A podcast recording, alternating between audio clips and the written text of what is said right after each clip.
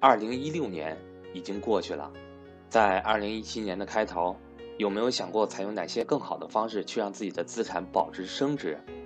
存银行根本跑不赢通货膨胀，买房子，好的城市买不起，不好的城市又害怕跌。做理财，可究竟什么样的理财产品才算得上是好的产品呢？而我又应该怎么选择呢？二零一七年。对于中国的中产阶层来说，注定是一个不平凡的一年。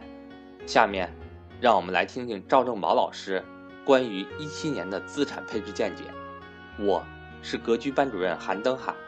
如果您不会做投资理财，如果您对格局的理财观念认同，如果您恰好又想系统学习投资理财的话，那么您可以来学学这两天格局正在开设的投资理财高级班课程。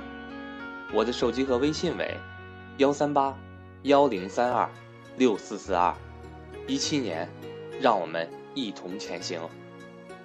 时间跨到了二零一七年春节后，马上就到了它两会期间了啊。那最近呢，大家看到了啊，港股涨得非常不错，很多学员就问了啊，什么原因呢？其实啊，是有大量的国内无处可去的资金，通过沪港通、深港通的方式。流入到了港股，最近这些年来一直都是资产荒，大量的越来越富的中产人群，包括一些土豪阶层嘛，大量的资金要找到它的去处，要不然的话，通货膨胀啊，货币贬值非常快。过去想一想，十年以前、十五年以前，百万富翁、千万富翁，那是我们眼中的富豪阶层，是吧？那没有过了几年的时间，百万级和千万级。这个百万级在北上广深这样的城市，连个厨房卫生间都买不下来了，是吧？哎，你会发现你身边大量的中产阶级步入了百万级这个行列。那中国有大量的中产阶级家庭，已经解决了第一套住房，那家里还有一定的结余，小的几十万，大的一两百万，这样的中产人群，这个资金怎么才能保值升值呢？大家都知道，存着银行的定期和活期，那是肯定跑不赢通货膨胀的。买银行的理财，那也没多少收益，收益现在降的非常非常低了，而且还要承担一点风险。买房子吧，能买的城市都限购了，基本都不能买；不能买的城市那多了去了，随便买，但是都不敢买。为什么？我相信大家都明白。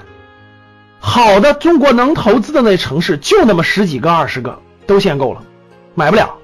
不能买的那那些三四五线城市，大量的房产那都不能买，为什么？没有带不来现金流，不能升值，未来收房产税全是累赘。那这么多资金去哪？那资金出海外吗？都到海外去那个买海外资产吗？更不靠谱。对于中产人群来说，还达不到海外资产配置的层次。海外也有巨大的风险，不适合中产人群。所以，哎，大家可以看到，最近港股涨得比较可观哈啊，有一部分资金是通过沪港通、深港通啊去港股买了一些好公司的股权。为什么呢？因为国内的一些好公司，有些公司是两地上市的，对吧？港股、深股两地上市的，港股的很多公司的价格比较便宜，比内地有一定的优惠，可以说是价值洼地吧。所以最近港股涨得比较好，大家也可以看得出来，春节后 A 股也在缓慢的上涨当中。我的观点呢是，二零一七年资金没有地方可去，上市公司里面的好公司一定会成为好的标的，可能性非常大。所以呢，我认为二零一七年应该是结构性的这种小牛市的概率是比较高的啊。如果是爱学习的、爱分析的、爱动脑筋的这个咱们的中产人群，值得认真分析和研究，选一些低估的、业绩非常好的蓝筹公司做一定的资产配置，呃，应该是一个有利的选择。那二零一七年股市整个将会怎么发展？目前有各种各样的论调。但是呢，总体上看多的现在越来越多了，包括这个海外的、西方的各个券商、中介机构，包括国内的券商，包括各个公募基金、私募基金等等，看多的声音也越来越多。那至于二零一七年 A 股如何走，我觉得这是外部因素，内部因素展现在我们眼前的就是有没有好公司，有没有价值很好的公司，它的估值并不高，它出现了购买的机会。这才是我们应该认真去研究和分析的。其实不用每天都去关注什么 CPI 呀、PPI 呀等等等等，别人怎么说，好公司它的价值一直都存在在那里。当它便宜的时候，它就是一颗珍珠，我们弯腰把它捡起，呃，就是应该做的事情。